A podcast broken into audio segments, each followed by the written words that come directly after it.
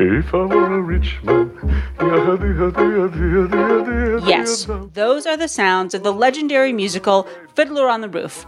But it's not the Broadway musical version, rather, it's from the Chanhassen Dinner Theater, the longest running dinner theater in the country. Matchmaker, make me a match. Find In 1965, Herbert and Carolyn Bloomberg of Chanhassen began to wonder how they could bring their love of Broadway musicals to their not so tiny suburb. Herbert was a builder and developer, and Carol an interior designer. They combined their skills and opened what was then called The Frontier in 1968. Their first play, How to Succeed in Business Without Really Trying. How to apply for a job. How to advance from the They eventually changed the name to Chanhassen Dinner Theater.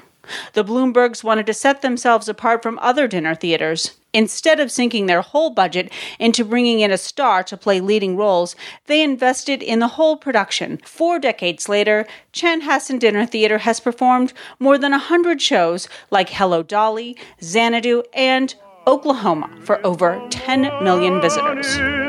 Oh,